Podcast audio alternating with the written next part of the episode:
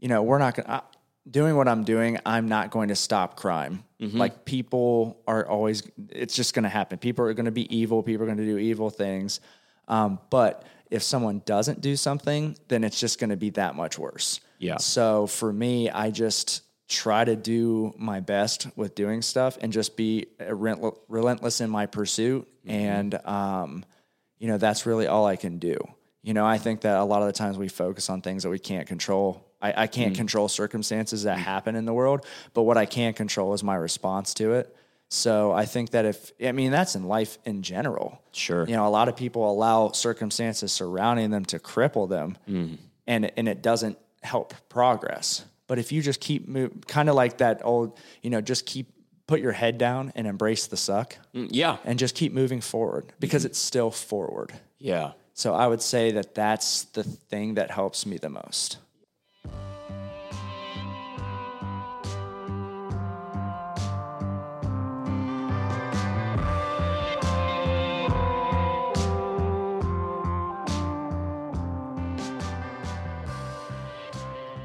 Hello, everybody, and welcome back to Lancelot's Roundtable.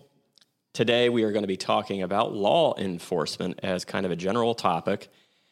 I've been fascinated by law enforcement ever since I was a kid. My cousin, when I was in grade school, graduated, I think, from the Ohio State University with a degree in criminal justice, something like that. And then she went into the Columbus Police Academy, became a Columbus police, Columbus Department police officer, and uh, she then moved later on down to Cincinnati, which is where she is now, my cousin. And I remember when I was trying to figure out what I wanted to do for my life, I was like, oh, maybe I want to be a police officer. I was really hardcore into martial arts, karate specifically, and uh, I thought it'd be fascinating to protect my community.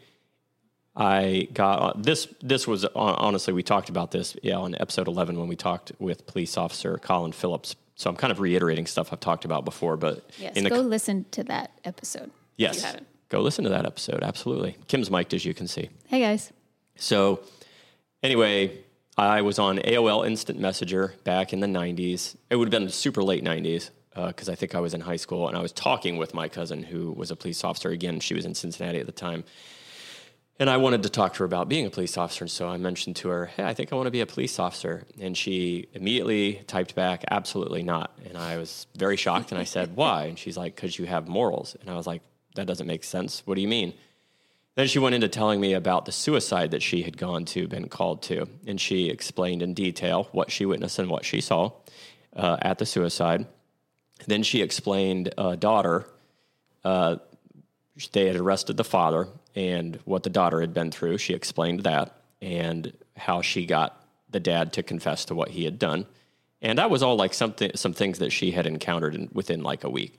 So in my head, I think I had more of a, oh, uh, I don't know, lethal weapon maybe, um, cops, the TV show maybe, where in my head, uh, law enforcement work would be getting called to uh, a bank, a bank heist, and doing a high speed chase with bank criminals or something. Right. So I didn't really have like a good concept of like, oh, I just got called to a suicide, and I was like thinking through, okay, if that's what I had to deal with daily, and I didn't know what I was getting called to really necessarily, and then I would just walk up. I just I felt like mm, I didn't want to do that. Basically, as soon as I had the conversation with her, I decided I didn't want to do that. But I've always had a huge respect for people that do that job. And I've known several people that have been doing that job. And several podcasts I've listened to over the last couple of years, it's obviously a hot topic. And uh, I listened to Joe Rogan podcast, Joe Rogan Experience podcast number 1517 with Nancy, Pon- Nancy Ponza. Nancy Ponza is a psychologic, psychologi- psychologist. Psychologist. Thank you. Words are hard. Words are. A psychologist that her passion is to help police officers. So basically, what she does, and I don't remember where she's at. I think she's in the West Coast somewhere. But she was talking to Joe Rogan about what she does, and sh- her passion is police officers that have gone and just had a traumatic experience and She's sitting down York, with them. isn't she? Could be. New York, Could yeah. be in New York. You want to look it up? Nope. Okay, cool. So, um, yeah, her she she basically gets a call when a police officer uh, runs into a situation and it's a very traumatic situation. So her job is to go evaluate really how that police officer is doing and working through it, and then she tries to I don't know, it's this whole program that she's doing, but she had such amazing things to say. Go listen to that podcast if you haven't. And then there was another Joe Rogan podcast, number 1492, uh, podcast with Jocko Willink.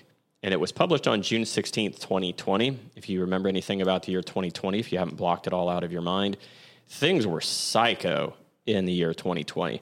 And they talked about all the hard stuff that was going on in 2020 and that actually that podcast actually spurred Nancy Ponza to reach out to Joe Rogan because she was really passionate about the topics that they were talking about. You guys are going to hear a lot of like paper movement in this podcast because I have like all this chicken scratch written down all over the place.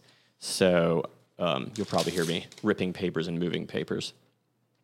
Um, let's I was see. right. It was New York. She's in New York. She is in New York. Uh, so Nancy Ponza is in New York. Yes. Uh, now, going back to my childhood, I think one of the main reasons that I thought about these kinds of things, I grew up in a in a town close to the capital in Ohio, and I remember I have this memory as a really young kid of being woken up by a loud sound, but I didn't know what it was. And the next morning, I found out from my parents that our neighbors had been broken into. Somebody broke it into their kitchen window, was in. The dad was up and he just yelled burglar really loud and that scared the guy off and he ran away and that freaked me out as like however old i was five six seven i don't know how old i was but that like freaked me out and i was like oh people can like break into your house and that level of i guess fear of no control as a kid was like really overwhelming um, and so just the idea that you know law enforcement well, let me let me actually get into a couple of things because I started researching like law. I did I did Google searches of law enforcement officer and police, and uh, here's just some of the top things. And this is from the uh, U.S. Bureau of Labor and Statistics. So, and I this actually this phrase has come up on pretty much every Google search that I came up with. Police officers protect lives and properties. That's like the first thing that you read when you think about police officers. Last, at least in the couple searches that I did. And the other thing that they do is they enforce the laws that are around, obviously. Work environment. What, what type of work environment do they go through? Police and detective work. I'm literally reading this from the, from the website. Police and detective work can be physically demanding, stressful, and dangerous. Police and sheriff's patrol officers and transit and railroad police have some of the highest rates of injuries and illnesses of all occupations. Working around the clock shifts is common pay is uh, is like a median median pay. You're not going to be uh, buying yachts with with the pay that you make. Um, what do they do? Here's some things that it says about what they do. Again, police officers protect lives and properties. What are their duties? Responding to emergency and non emergency calls, patrolling assigned areas, observing people and activities, conducting traffic stops, search restricted access databases for vehicle or other records and warrants, obtain and serve warrants for arrests, arrest people suspected of committing crimes, collect and secure evidence from crime scenes, observe the activities of subjects, write detailed reports and fill out forms, prepare cases for legal proceedings, and testify in court. It goes into like some more information on what exactly they do, and there's different types. What kind of work environment do they have? Let's see, what does it say here? Again, it just requotes this police and detective work can be physically demanding, stressful, and dangerous. Officers must be alert and ready to react throughout their entire shift. Officers regularly work at crime and accident scenes and encounter suffering and the results of violence. And then the little last blurb here it says, although a career in law enforcement may be stressful, many officers find it rewarding to help members of their communities. I think these types of topics are really important to talk about and I think it's really important to get a very specific type of point of view um, to this type of work. And that's why I am really excited to invite to this podcast Jake, who is a law enforcement officer. We'll leave it at that. So, Jake, welcome to the roundtable. Thanks for having me, guys. Absolutely. So, how did you get involved in law enforcement? Man, I got involved in law enforcement. Uh, my cousin worked as a well still works at a uh, suburban agency here in central ohio i went on a ride along with him, and i was like man this is awesome uh, just being able to be out in the community mm-hmm. uh, riding around i'm not really an office type guy so when your office is a vehicle that travels i thought man this is awesome and you know as i started to move towards the police academy and uh, started to do internships and then really, you know, move into that field, it just became something that I realized that, you know, I don't want to sound cliche, but it's like you're kind of born to do it. Yep. So, and I know that seems, oh yeah, of course he's going to say that, but it really was. Um, you know, before I was a a like supervisor at a, uh call center, and I could have continued that career path, um, and it just never felt right. So, uh, once I got into law enforcement, and then was able to secure a full time job, it was like this is this is it. You just knew Yes. this is this is me. How old were you for that first ride along? Oh man, I was probably 18. Probably like 17 or 18 years old. Probably I would say yeah, probably 17 or 18. And what types of things were you involved in at 17, 18? As in uh, just normal day life. Oh, yeah. Um really sports. Uh sports was really big. Um I mean that's really where my life kind of revolved around. My twin brother and I played baseball competitively since we were 5, so Wow. we played that and um I, I think that just being having a really good home foundation and being able to have people in my life to create a path and help me you know move down that path really pointed me in the direction of law enforcement Got it. So you're you've you've made the decision. I want to get into law enforcement. So mm-hmm. tell me just the process of getting in. So when I first started getting in law enforcement, it was way more competitive than it is currently because sometimes when you think about who in their right mind would want to get into law enforcement in today's world, Yeah. it's a really uh, common uh, question. But when I was getting into law enforcement, it was competitive. So I went through a program at one of the community colleges here in Columbus that allowed you to do uh, secure an associate's degree, but also you were able to um, go through a police academy through the Ohio uh, OPOTA is what it's called. So you did your college courses, and then I think it was a spring and summer quarter that you were in the police academy, and that was your full time gig. Wow. Um, yeah, so you did it, uh, and then the difference was is that you had to go find your own job. So if you're going through like let's say you know Columbus Police Department or State Highway Patrol, you you are generally going through that police academy because you've already secured employment. So when you're going through the Columbus Police Academy, you're you're You getting where you're paid. Yeah, you're going to if you graduate, you're going to be a Columbus police officer. That was not the path that I did. I went and secured a um, certification as a law enforcement officer in Ohio. Mm-hmm. But then I it was hey, you have this amount of time to secure employment, and if you don't secure employment, then your certification could run out. Oh, wow. So yeah, I mean, How I- long? Um, I want to say it was like a year. Uh, I don't remember the specific time frame. I want to say it was maybe a year to a year and a half, and there were certain parameters and stuff like that. But um, one, I knew guys who went through all this, you know, work, all this time and and testing and physical activity to not get a job as Oh because you, time ran out or maybe they realized that it wasn't for them. So Sure. um, it was different. I mean, when you applied at a job, I remember applying for a job and there was like one or two spots and there was hundreds of people applying for it. oh my gosh. And it, it was, and guys who are applying or guys and girls who are applying with experience and you're a new, we'll say cadet coming out of the academy, just begging someone to Mm-hmm. Yeah. please hire me. Yeah. Um, so I actually started my career at a suburb um, here in Central Ohio as a reserve officer, which basically means you're doing it for volunteer for free. Oh my gosh. um, I- the actual job. The actual job. Now you're you're not full time, so you have to have another job, which is what I did. okay. Um, and and it was you know for free. I think I did it uh, as a reserve at this agency for a year or so. Then I went part time at another agency, and then I secured my first full time job.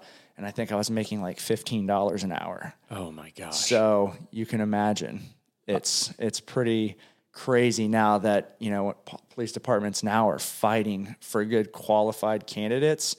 When I mean, if you weren't doing a reserve job back then or in working your way up, it was hard to secure these really um, you know prominent jobs at larger agencies that are paying uh, significantly more than some of the smaller ones. Okay, that makes sense. I mean, my cousin has said the same. She's a sergeant in in Cincinnati, and we talked to her over the holidays, and she said the the recruit pool is really bad right now. Yeah. after the last couple of years, and Yes. then my the guy that taught me karate, he's a police officer in North Carolina near Raleigh, and he said the same thing. So that that sucks. So okay, so you get done when you're in when you're learning. Are you learning laws that are specific to Ohio, or is it more general than that? I mean, you're going to have your laws that are specific to your state, Mm-hmm. um, but you're also learning constitutional law, you know, the amendments and things like that that apply no matter what state you're going to. So, um, you know, it, it's a mixture. I like to think of it as you have to be equally as intellectual as you are at being able to perform physically. Um, and some, it's not an either or thing. You know, you can be a great shooter, but not understand the law, and it puts you in, a, you know, a, a predicament in a in a criminal situation sometimes. So, yeah. I would say that you know the police academy is like drinking through a water hose, mm-hmm. and you really don't know what exactly you're you're kind of absorbing until Yeah. you're out there. And you're like, oh, this is what they were talking about. That makes sense. Yeah. Like a fire hose. It's just Yes. a ton of information. You're not sure what's even sticking. Yes. That sounds wild. So tell me about the physical aspect. What did you go through physically? I mean, they have, you know, we would do runs. Um, so I, the academy, the police academy that I had, I would say was um, not like a military. It, I mean, we did have parts of it that were kind of in your face and stuff like that, but it wasn't until I got to my current um, department where I had to go through another academy that that was. I mean, it was from day one to graduation day getting smoked if you were weren't performing. I mean, it was, and and people say, well, why do they do that? Well, they do that because they want to tear you down to get rid of any imperfections that you have. Mm-hmm. That way, that they can build you up in the best way possible. You know, mm-hmm. because you have people coming from all walks of life to mm-hmm. be a police officer, and not some of those people. I mean, they don't even know what it is to be an adult yet. Sure. So, you know, to try to put everybody on the same playing field, I mean, that's why you wear a uni- the same uniform. You don't have, you know, they want you to have the same type shoes, the same socks showing the, all the same hat, same uniform because they want you to be the same to level you out to then build you up into I guess the best employee you can possibly be at that point. That makes sense. Mm-hmm. So, talk to me about how just your journey getting started. Like, you're out of the academy. How did you secure a job? Um, uh, application. So I, when the department that I did my internship for, actually hired me on as um, a reserve there.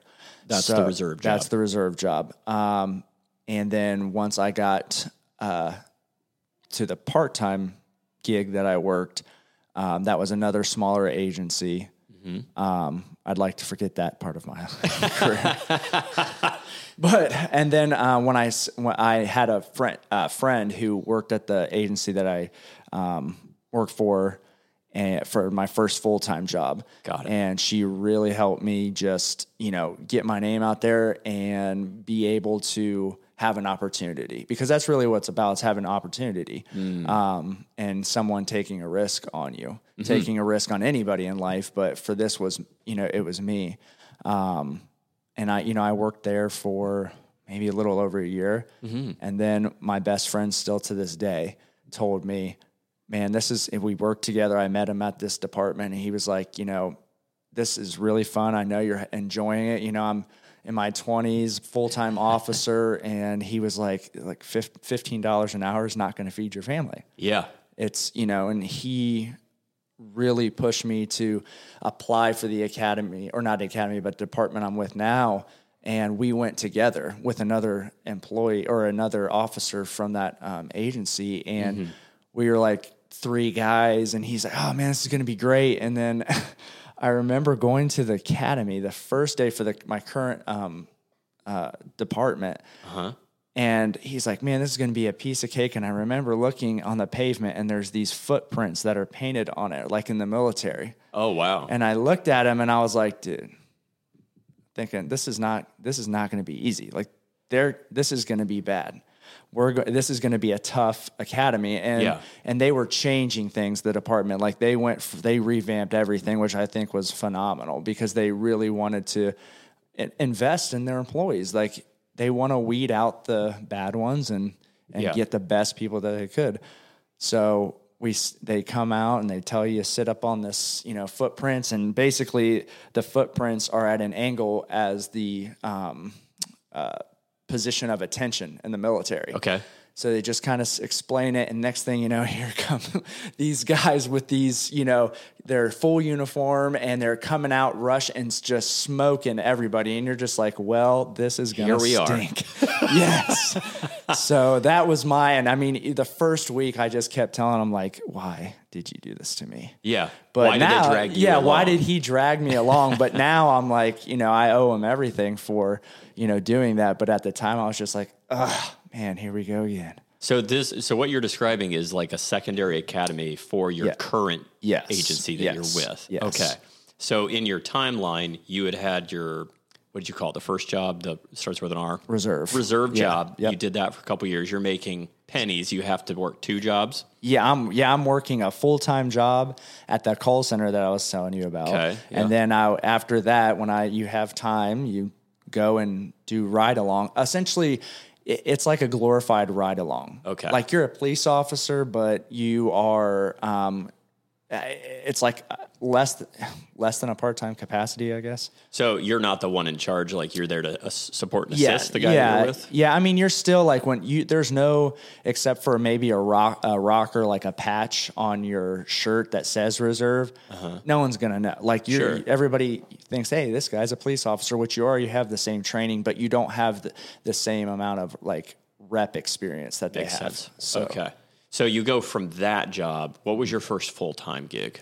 um, that was in man, uh, 2012, I think, at uh, a small village down in South Columbus. Got it. Okay. What was that like? Um, it was, I mean, honestly, it was awesome. Uh, I was able to just kind of like experience what type of police officer that I wanted to be.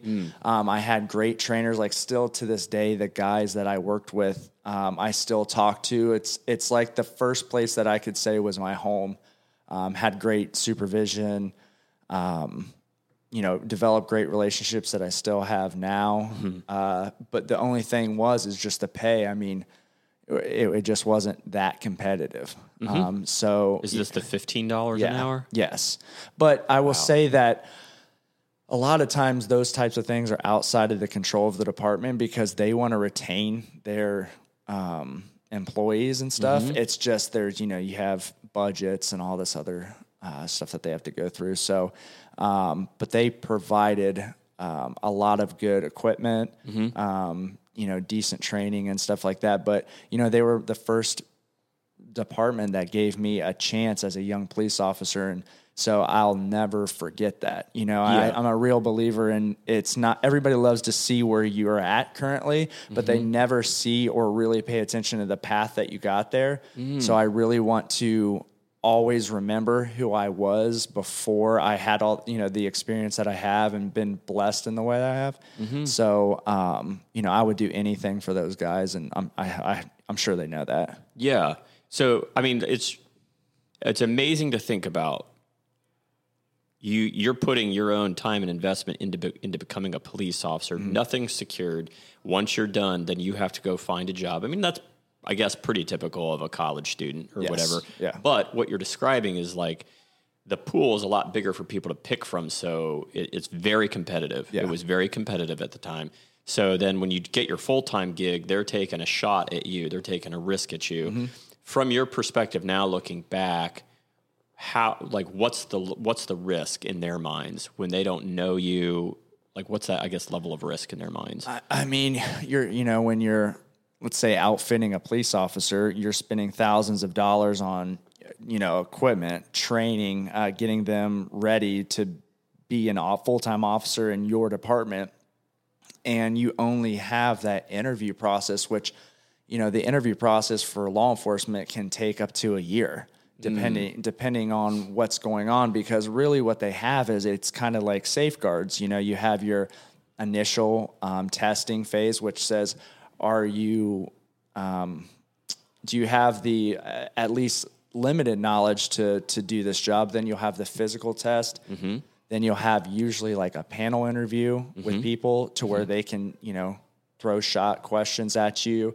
Um, and then you have your uh, like either polygraph or CVSA, which is the lie detector test. And then you'll have your psych. So when you get to psych, it's pretty much like they just need to make sure that you're not, you're just uh, like one screw loose. Yeah. Um, but throughout that process, which I would say is probably more strenuous, strenuous than most employment, you still have people that get through. So they have to say, is this person going to? I mean, if if you do something that you're not supposed to, that's going to bring a liability. Yep. It's going to bring you know civil suits and stuff with the department, um, with you know supervision and stuff like that. So I mean, there is a lot of risk. I Yeah. mean, the the just the job in and of itself of being a law enforcement officer has so much risk that people think, oh man, you know, yeah, you can lose your life, but in reality, sometimes losing your life isn't really the the wor- most worrisome thing. It's uh, having your house taken away, Yeah. having all of your money taken away, having your family go through complete, you know, ridicule, watching the person that they love just be blasted on the news. Yeah. Um, I mean, sometimes death seems like the An easy way. Yeah. I mean, Yeah. seriously. So, and it's and it's just one of those things that um, it, there's a lot of risk for those departments to take on you. Yeah. So when when someone took a risk on me, I still to this day. I mean, I've you know been with my agency almost for ten years. Wow. Um, current one, and Yeah. I still remember when I got the call. Hey, you're going to get full time employment. Yeah. I remember what that felt like, and I'll never forget that. Yeah, that's amazing. Yeah. So, talk to me about like once you're starting full time, what's your day to day look like? What's it feel like? Um. So my so the job that I currently have, I did not start on the road like patrol, right? So the agency that I work with, um, they you start in the jail and you work as a corrections officer. Wow. Okay. So I did that, which I mean, it is it is a job that no one wants to do, but it takes some strong people to do it um, because it's kind of think like this like if you're working at a hospital right you have to take care of the sick people constantly there's no leaving it Yeah. but if you're a paramedic you go to the scene you pick them up you drop them off and they're not- really your problem until you know you see them again mm-hmm. when you work at a jail they get dropped off to you. So, and in that line of work, there's you have people that are career criminals and people that just made a bad decision that got caught. Mm-hmm. And there's so it's like a spectrum of people, right? Mm-hmm. And I've met some people in the jail being inmates that were great people that made really bad decisions, mm-hmm. right? Um, and I've also had friends that I've seen from where I grew up be in jail. Wow. And you're and it's just a weird environment, but the job teaches you so much about being a person and being how to talk, you know, being able to talk to people because sometimes you get so used to the repetition and there's the revolving door of things that it's easy to be able to pass it and just say, eh, I'm not going to deal with it. But there you have to deal with it. So you have to be able to talk to people. Yeah. And that, and I, you know, working there uh, for the short time that I did um, allowed me to just continue to develop those skills and just recognize people for people. Yeah. Okay. That's wild. What's is that a forty hour a week deal Uh, or more. or more? Yeah, I mean, your standard, uh, I guess, requirements is 40 hours a week, but I mean, there's overtime and stuff like that that you would pick up. So, I mean, you would be doing that all day, every day. That is your cur- that is your permanent assignment when you first start out. Got it. Okay. Can you talk to me a little bit about like the mental aspect of it, like how you get through the how you got through and get through the mental aspect? Because you see stuff I don't see. The Yeah. average human sees. You don't. Yeah. You see stuff that we don't see. Right. I think that um, the working in the jail, you see just bizarre things more. Sure.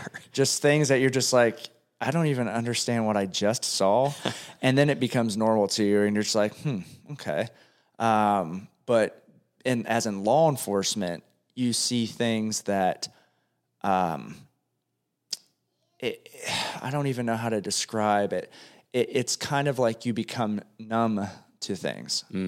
Like your mind just is conditioned as some type of protective measure to kind of sidestep things and say, so you can go on with your tasks that it, this is not ish real, right? I mean, I remember the first time I saw um, someone's body, I was like, oh my gosh, that's a dead body. Yeah. And then after the hundreds of I've, I've seen, you're just like, "Eh, there's another dead body. Yeah. The hardest thing isn't dealing with the body, it's dealing with the families that want to know what happened. They, they, Yeah. they call you, um, you know, when after I got out of the corrections and went to my current assignment, there was a job that I, I started an overdose task force with um, our, the chief and uh, sergeant that I work with.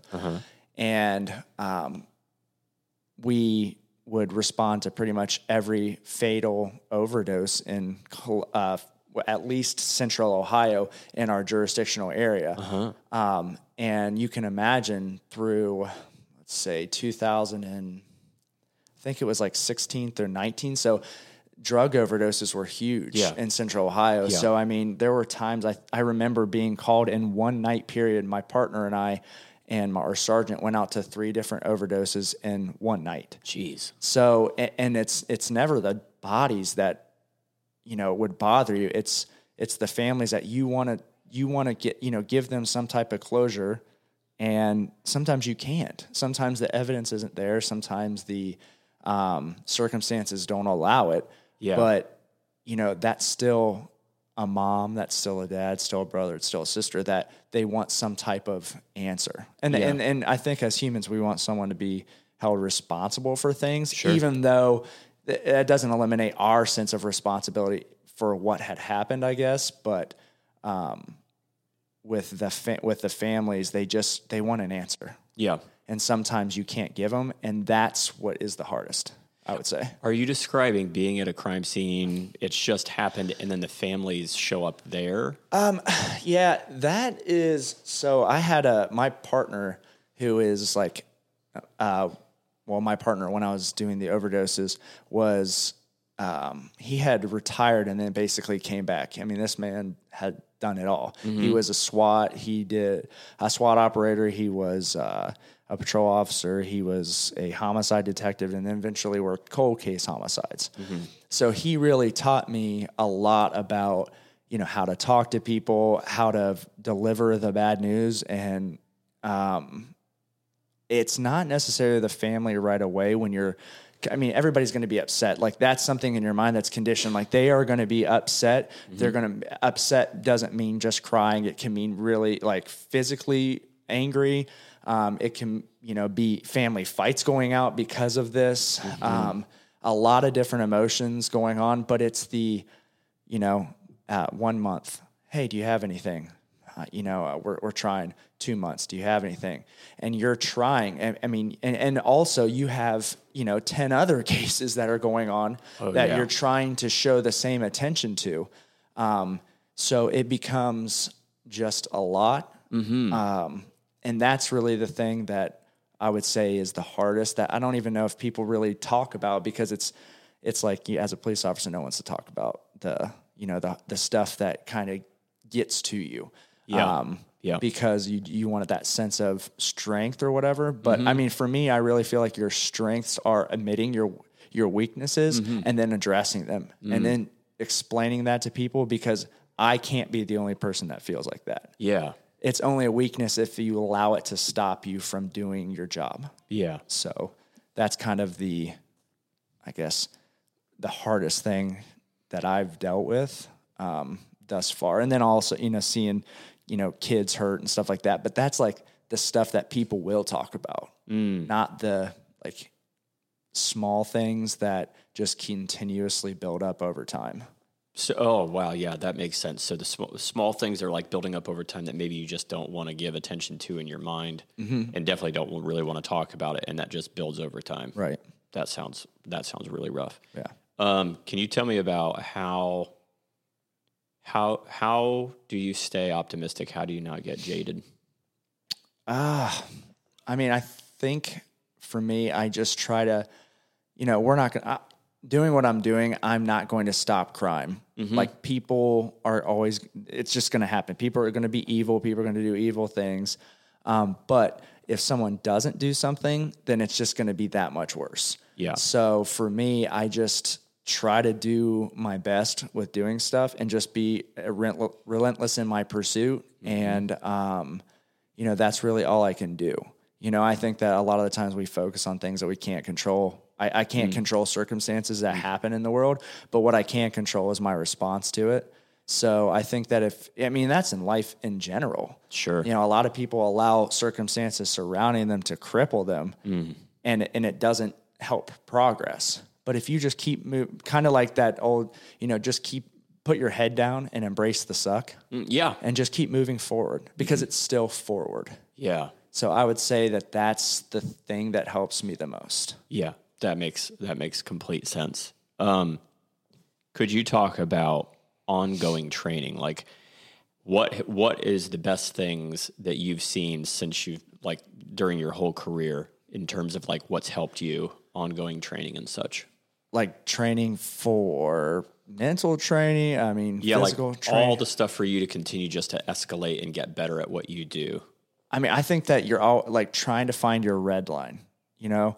Um, so I do, obviously, you know, we've talked about jujitsu and um, I've done some type of, uh, we'll say, combat training since I was 18, uh, from being amateur MMA fighter to, uh, you know, kind of letting that slow down and then getting into jujitsu more, um, you know, hardcore.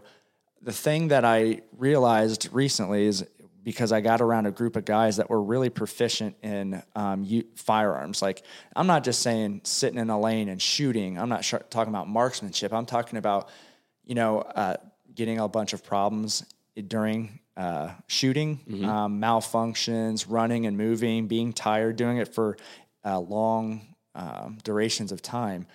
What what you tr- what I found was, oh man, I'm I'm getting with all of these things after you know seven eight minute run, I am getting maxed out. Like my abilities are starting to lessen more and more, um, and I think that what what we try not to do as human beings is we don't want to be uh, we don't want to feel that we are um, inefficient in something. So what we do is we don't adjust our training to maximize our efficiency. We decrease it so we don't feel inefficient. Um, and that's one thing that I've seen throughout my entire career is that, you know, um, I never want to get in a situation where it's so dangerous that I thought in the middle of this, I should have trained more because now it's my life on the line. Yep. And that is something that it's a real thing. I mean, you have, d- depending on what area you're in, you could have your response be five minutes away, and five minutes in a life or death situation is pretty much an eternity. So, Yeah. you know, I once I realized that deficiency as far as um, uh, we'll say I don't want to say gunfighting because that that's a, a weird term, but we'll just say um, realistic application of using a firearm. Sure. so once I got into that, I was like, man, I need to get better. Yeah. So I started trying to go. So I would go to um, you know f- uh, shooting around a vehicle, like. Have you shot glass to see how it's going to affect your bullet trajectory? Wow. Have you have you been able to see how you're going to move around a vehicle? What's the strongest points of a vehicle to protect you? Um, so I know you know going to those types of classes and being around people that are better than me at something, so I can hopefully elevate to their uh, level of proficiency on things, and that is I think where I've been able to um, increase training. And and that's like the f- the physical part of law enforcement that everybody kind of thinks about. Everybody oh man the gunfighting the the the crazy stuff that you see on cops But the boring part is like knowing your job legally and reading and, and Yeah. understanding, you know, search and seizure and Fourth Amendment and, and what you have the legal ability to do. Mm-hmm. Because if you can understand the conceptual basis of what you're trying to do from a le- le- like a legal standpoint, Mm-hmm. then it allows you to do your job without infringing on people's rights. Yeah. You know, because I think that most people are not doing it on purpose. Mm-hmm. You know, I think it is a generally an accident if, you know, an, they ask a question that maybe it, maybe they shouldn't or or what have you, that whatever situation it is. But I think that um, You mean the law enforcement officer Yeah, like- asking a question? yeah, shouldn't- yeah, um, yeah. you know, but me as a let's just take the badge off. I want someone who's enforcing the law to have the knowledge to to allow me to know what's going on. Like I don't Yeah. want someone to just barge into my house and take you know violate my Fourth Amendment rights. Yeah. Um, you know, so sometimes you have to take off the hat of being a police officer to realize the people that you're working for because we Mm. work for the community. Mm-hmm. It's it's amazing. We're we're public servants. Yeah. So we serve the public. Yeah. Yeah. I liked what you when you were talking about. I mean, let's make sure that I understand the definition of. You know, you're talking about getting after that red line. Mm-hmm. When you when you talk about getting after the red line, in my mind, that's you're ceiling physically. Yes. So as fast and hard as far as you can run. Naturally, over time, as you get older, that ceiling wants to Dip. wants to drop. It does dip. dip, really low, really low. For, I wish it was up higher sometimes. So you're constantly kind of trying to push, keep that envelope tight. Yes. And, and keep it as expanded as you can. Yeah. Now, when you're doing this, it, it- okay, so when you're pursuing, you know, increasing your ability with firearms, increasing your ability with hand to hand, when you're trying trying to increase your ability physically, when you're trying to increase your ability with your legal understanding, mm-hmm. all of that is things that you're doing outside of your actual job, I imagine. Yes. Yeah. Yes. Like, I mean, you, our departments and departments are going to send you to those things. Sure. But at some point, you have to take your own personal responsibility for who you are. Like, I think of myself as a business, right? Yeah. If I want my business to be proficient, I'm going to have to put in time that's not on the clock. Yep. You know what I mean? Um, and and that's just the way I approach things. And I'm sure if someone else is a police officer and listens to it, they're oh this you know yeah it must be nice to be young. Well, it is. It's also nice to be alive. Yeah. So I you know I want my um, my business or who I am as a individual to reflect things in the most positive manner possible. Mm-hmm. And unfortunately, sometimes that takes away from you know family time. Sometimes Yeah. that like you got boxes, and sometimes you have to figure out what coin you're going to put your box in to fill it up, and it's going to take from another one. Yeah. But I think that when you do that, you're really inadvertently filling up your family because the better you are at your job, hopefully the return will be the same at some point. Yeah. You know what I mean? Yeah, absolutely. And I mean, you know, and I, I work in corporate America. It's kind of similar. If I want to be better at my job, it my ability to do my job well direct is directly affected by what level of responsibility I want to take to mm-hmm. improve my skills. Whereas your my yours might be figuring out firearms on a more proficient level. Mine might be what, what can I do with Excel? Right. But it's not something I'm going to learn unless I take the time outside of my job to learn it. Right. Um, yeah. So that okay, that all makes sense to me. So you just mentioned family. You have a family? Yes. Yes. So if I was to ask your family member, what's it like being married to a law enforcement agency? How would you say? Oh man, how would I? How would she respond? Yeah. Man, hmm. I'm gonna go ahead and uh, spin this positively because she's not here to answer. Sorry, babe. Um, I, actually, I would say that my wife is, and, and most law enforcement wives don't get the credit that they deserve.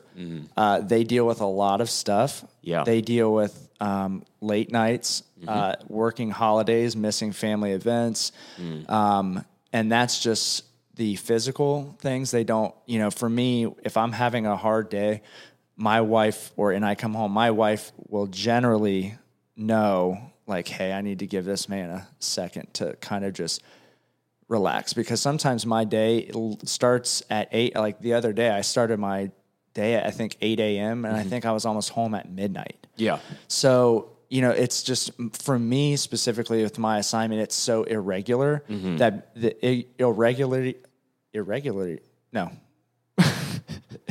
I can't talk today either. the it not being regular, Yeah. um, yeah. that is regular for a family. Yeah. You know what I mean? And and my wife has, you know, we've been through some things at work that I'm sure scared the absolute crap out of her. Yeah. Um, and I know have scared her a lot, but she has not, you know, limited um, what I want for my career. Yeah. And unfortunately for her, I always it's like. Oh man, let's do, you know, let's next thing you know, let's do SWAT. And she's like, gee, Jimmy, can't you just go like do something kind of calm? And you're like, no.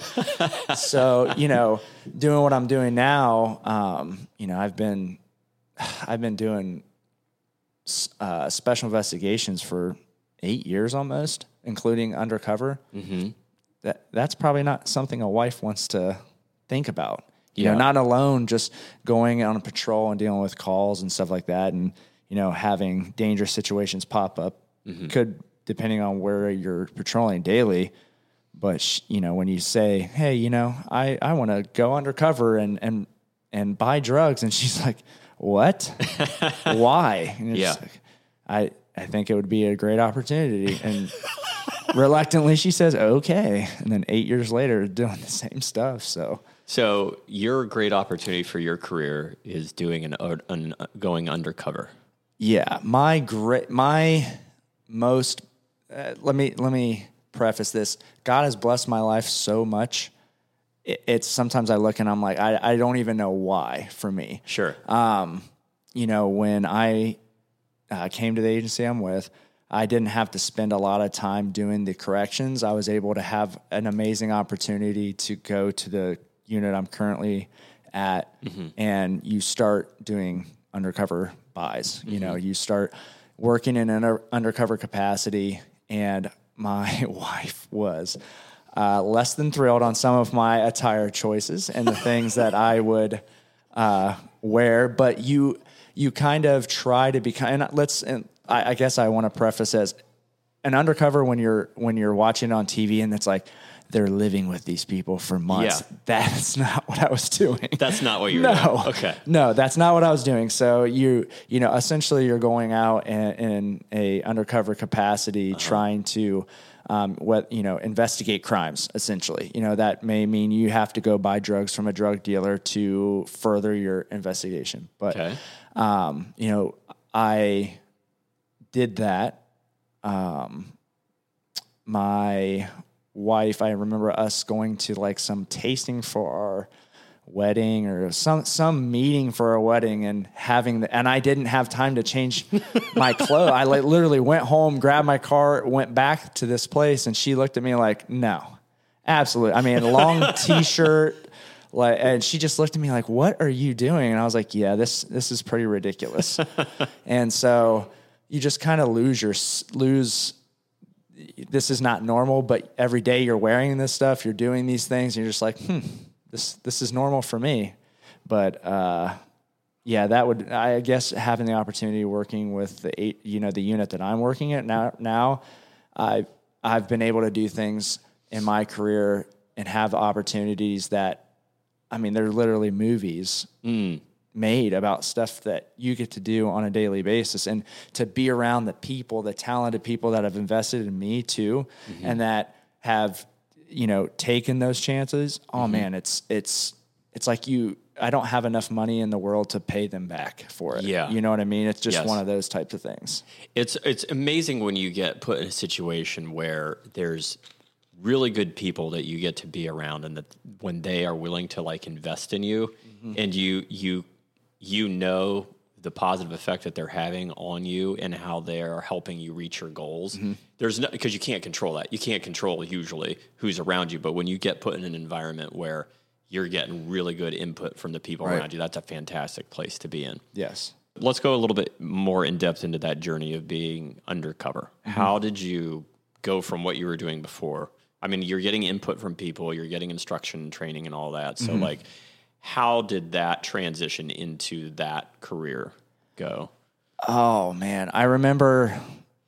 So like the first year was just a blur. Sure. I mean, the best time in my life, like career wise, it was just you're kind of like floating over yourself, like this is what I'm doing. And mind you, when I first started, I was not very good because you spend your whole life not trying to be a criminal and you're pretending to be a criminal. So it's like, Wow. How do you? And you do- don't want to act like you're pretending yes, to be a criminal. exactly. How do you how do you pretend not to pretend to be a criminal?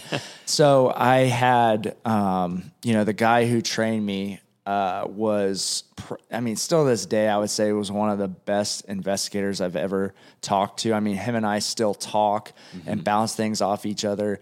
Um, and he really like took me under his wing, and um, he w- g- just gave me a lot of uh, advice, and even not even just advice, but like, hey man, you're not doing well at this. Do better at this. Yeah. And I think a lot of the times no one wants to hear that, but that's really for me what allows me to address the deficiencies I had. Yeah. Um, you know, I'll still remember.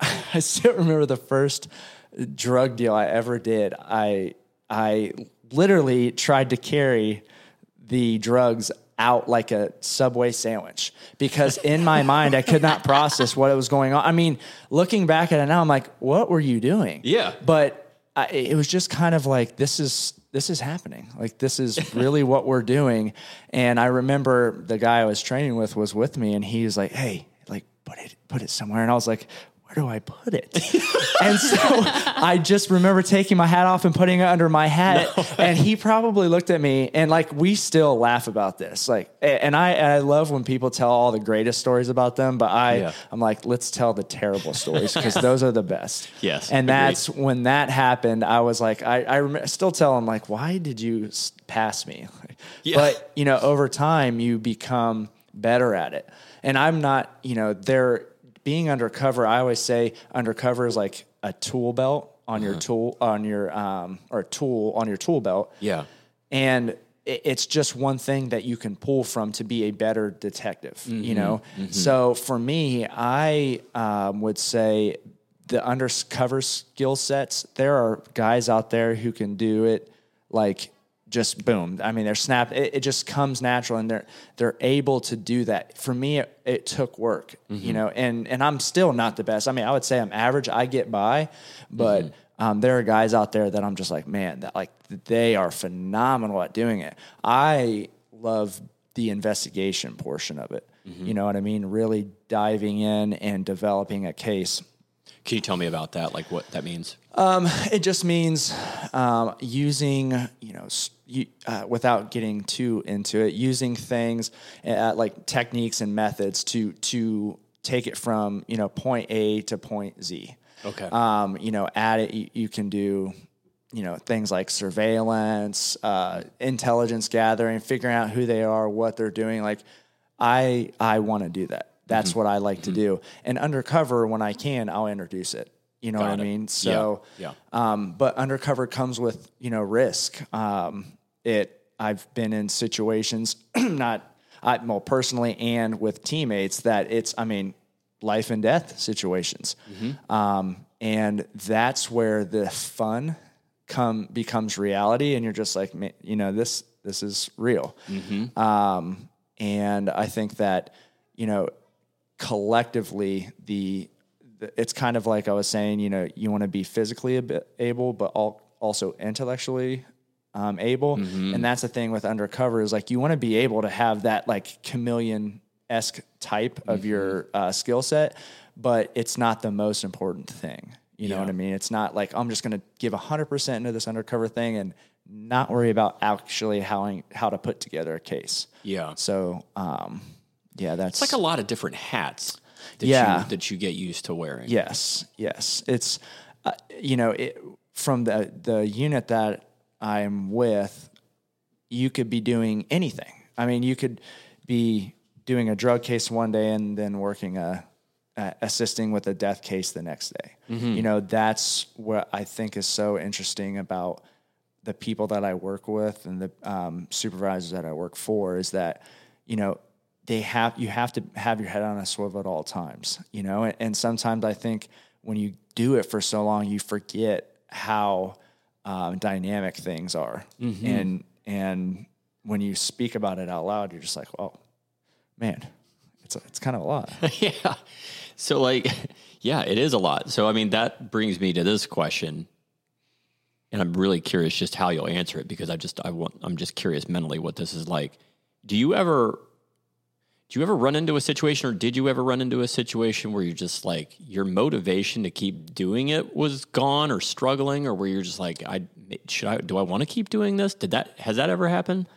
Um, I, I mean, yeah, for sure. It's thought like, man, is this not not from like a law enforcement perspective, but from a just like being tired perspective? yeah. for sure. Um, you know, I uh, worked cases where I'm just like, I just wish this would end because Mm. I'm tired of it. I'm tired of you know, uh, just it absorbing your life. I mean, think Yeah. about thinking about something constantly.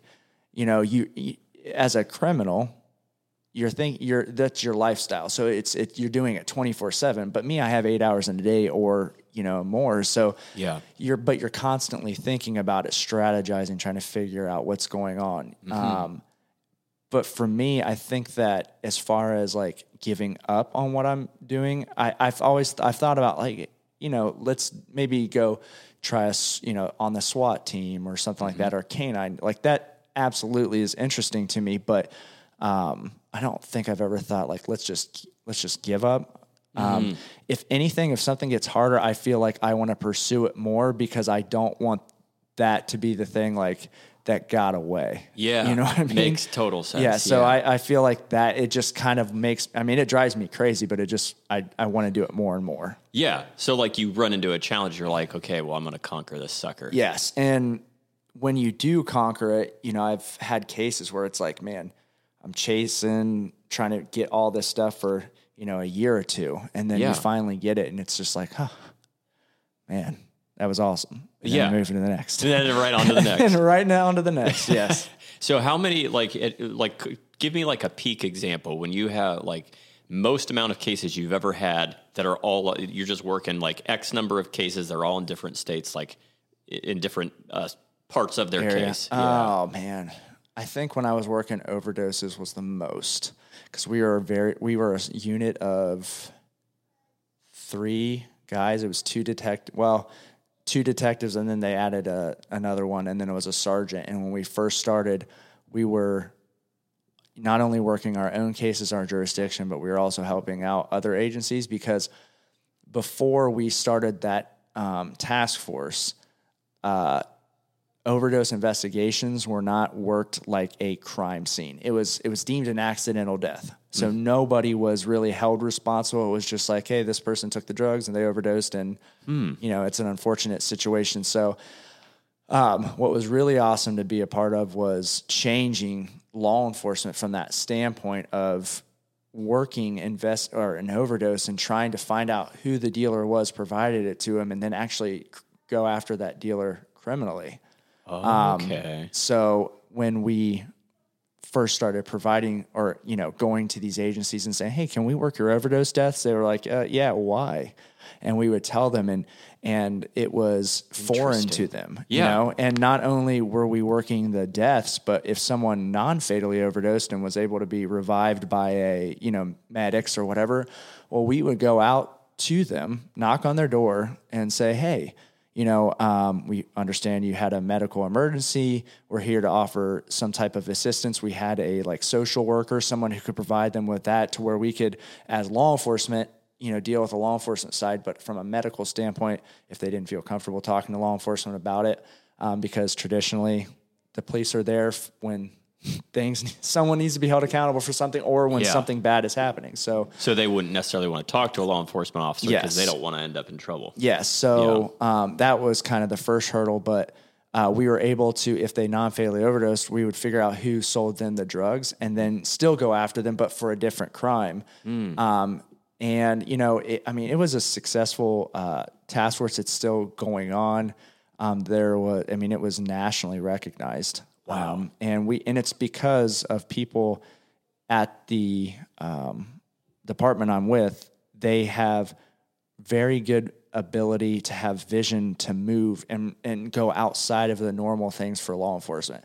You know, I some people will stay in the like guys when you know I first started, oh law enforcement's not the same. Well, no, it's because law enforcement includes people that change constantly and we're constantly evolving as a you know human Yeah. race. So Which you want. yeah, you want. Yeah. Um, and that was one thing to be a part of and see that. I mean, it was a lot of work. It was a lot of uh, sleepless nights and stuff like that. Yeah.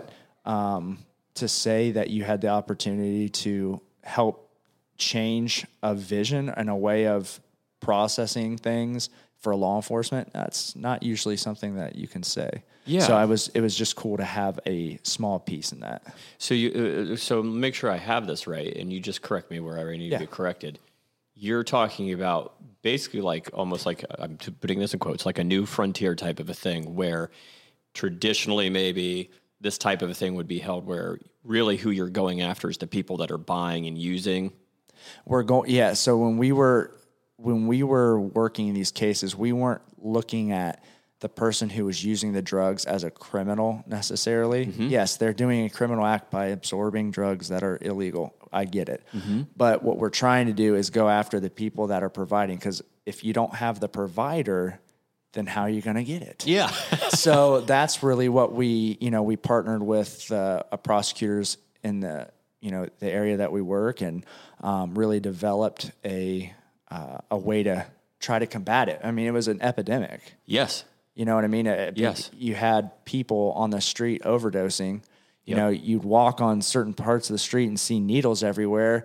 You, these kids are playing here, and Yep. Um, yeah, you know, we've had it where people have died when their kids are in the bed, you know, in the other rooms. yeah. So there has to be something, you know, when people say, "Oh, legalize drugs," that's not going to do anything. Legalizing a drug is just going to say, "Hey, just let the floodgates open." You're right. You know what I mean? And and s- you have to be creative sometimes to to try to help a, pr- a community problem. Yeah. You know. So is the revolutionary thing that you guys did was then going after the people that were selling the drugs. in a, yes, for not because we don't go after people that are selling drugs, Uh-huh. but we're you're going after the people that sold um, the drugs that caused the overdose Mm-hmm. and holding them responsible. So in Ohio, they have a, a, a involuntary manslaughter, Yep. right? Okay. So that's what the, one of the crimes that you would um, try to charge or prove Mm-hmm. for the dealer, and if they non-fatally overdose, meaning they were didn't die, but they there was something that they used to um, save their life um, and reverse the effects, like Narcan, then you would go after them for corrupting another with drugs, um, which that charge in and of itself held two to eight years mandatory prison time.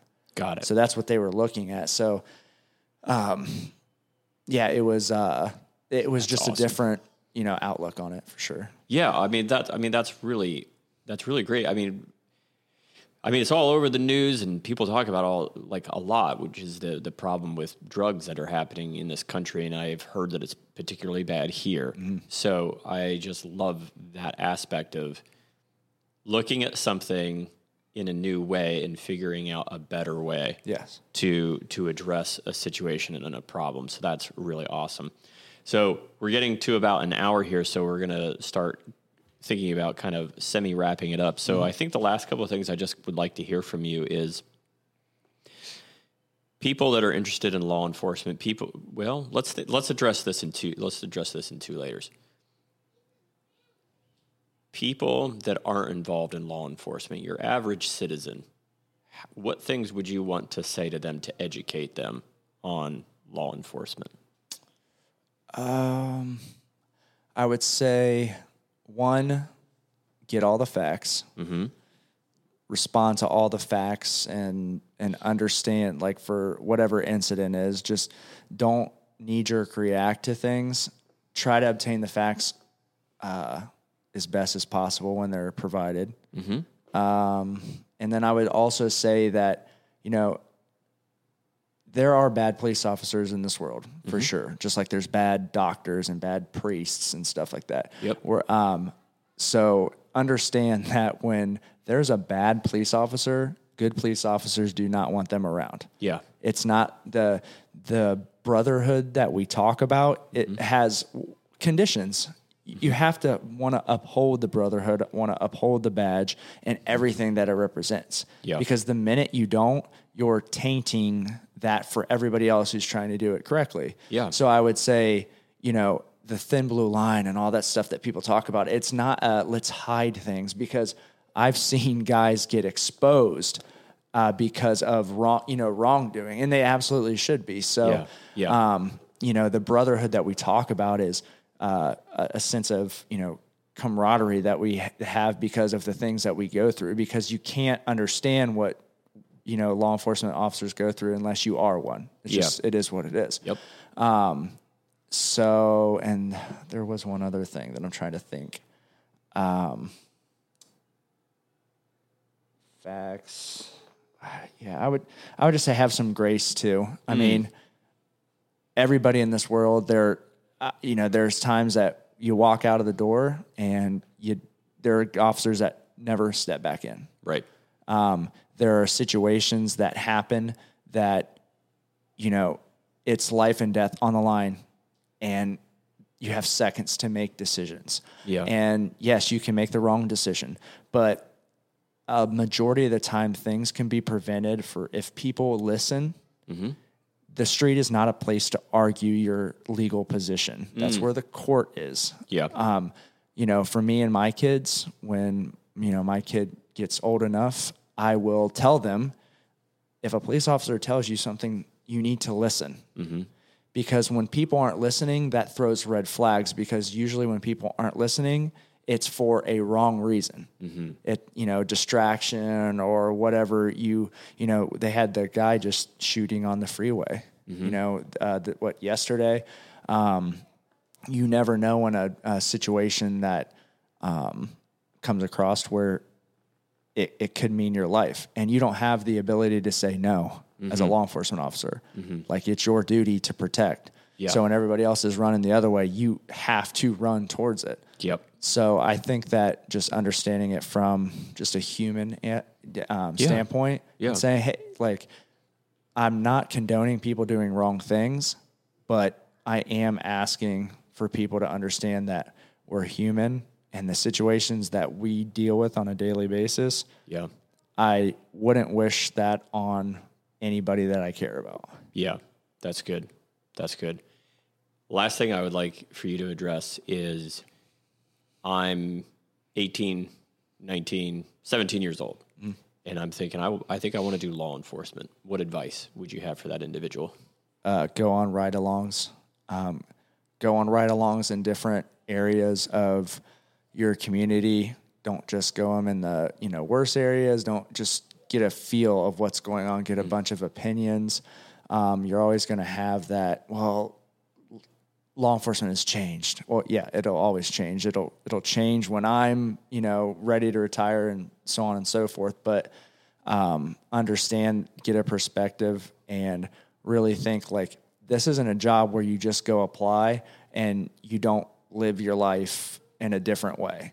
Um, when you become a police officer, no matter if you're on duty or not, you you have to you have to act in a different way. If someone finds out you're a police officer and you're acting crazy and going, you know, you're at, with your friends and stuff like that, especially if you're 19, 20, 21, your life is not going to be the same as a normal 21 year old. Yeah. It can't be Yeah. because your department, if something happens, they're going to, you, you represent them Yep. you're representing them and yes on, in other businesses you will represent you know your business but there people think if you're a police officer you should have a higher standard of living Yes. and you Yeah. have to keep that Yeah. so i think that th- understanding that is hard to really grasp um, for some people and that's why it's hard that's the risk you know Yeah. what we were talking about earlier the risk of can i hire this kid Yeah. at 21 years old is he mentally ready for it? Yeah. Um, and you know we i got i got into a situation where i was at a i had just been at a party. I would think i was in my 20s and i was just there. I didn't even know the person's house i was in. I was with a friend and my little brother was with me. And long story short uh, he, he had a, a girlfriend Uh-huh. who was, let's say, not as uh, strong up there, and, Uh-huh. and uh, she called into the police department and said I was ha- having a party, providing them with alcohol. Uh-huh. It wasn't even my party, uh-huh. but because she knew what that would look like. You know, I had to get called in and they asked questions. And really, I just, I, I didn't understand what was going on because I'm like, this isn't even my house. Yeah. And so for me, at a really early time in my career, I realized people are watching Yeah. constantly. Yeah. Um, and that was a great lesson for me, not because I did anything, but because I saw what people can do. Yes. Um, and perception, unfortunately, is reality, even if it's not. yeah. So, Yeah, that's that's sad but true. But that's a good word. I mean, the the whole thing about living with the understanding that you have a higher standard yes. that you need to live by is very important, especially at that age because boy, it's really easy to make dumb mistakes at that age. Yes. And then uh, I I wanted to like mention one podcast that I think if you if you like this type of content, which I love, um, a really good podcast to go listen to. I've listened to I think just over half of it. Uh, Vigilance Elite YouTube channel, Sean Ryan show. Sean Ryan is an ex Special Forces guy. He has amazing people on.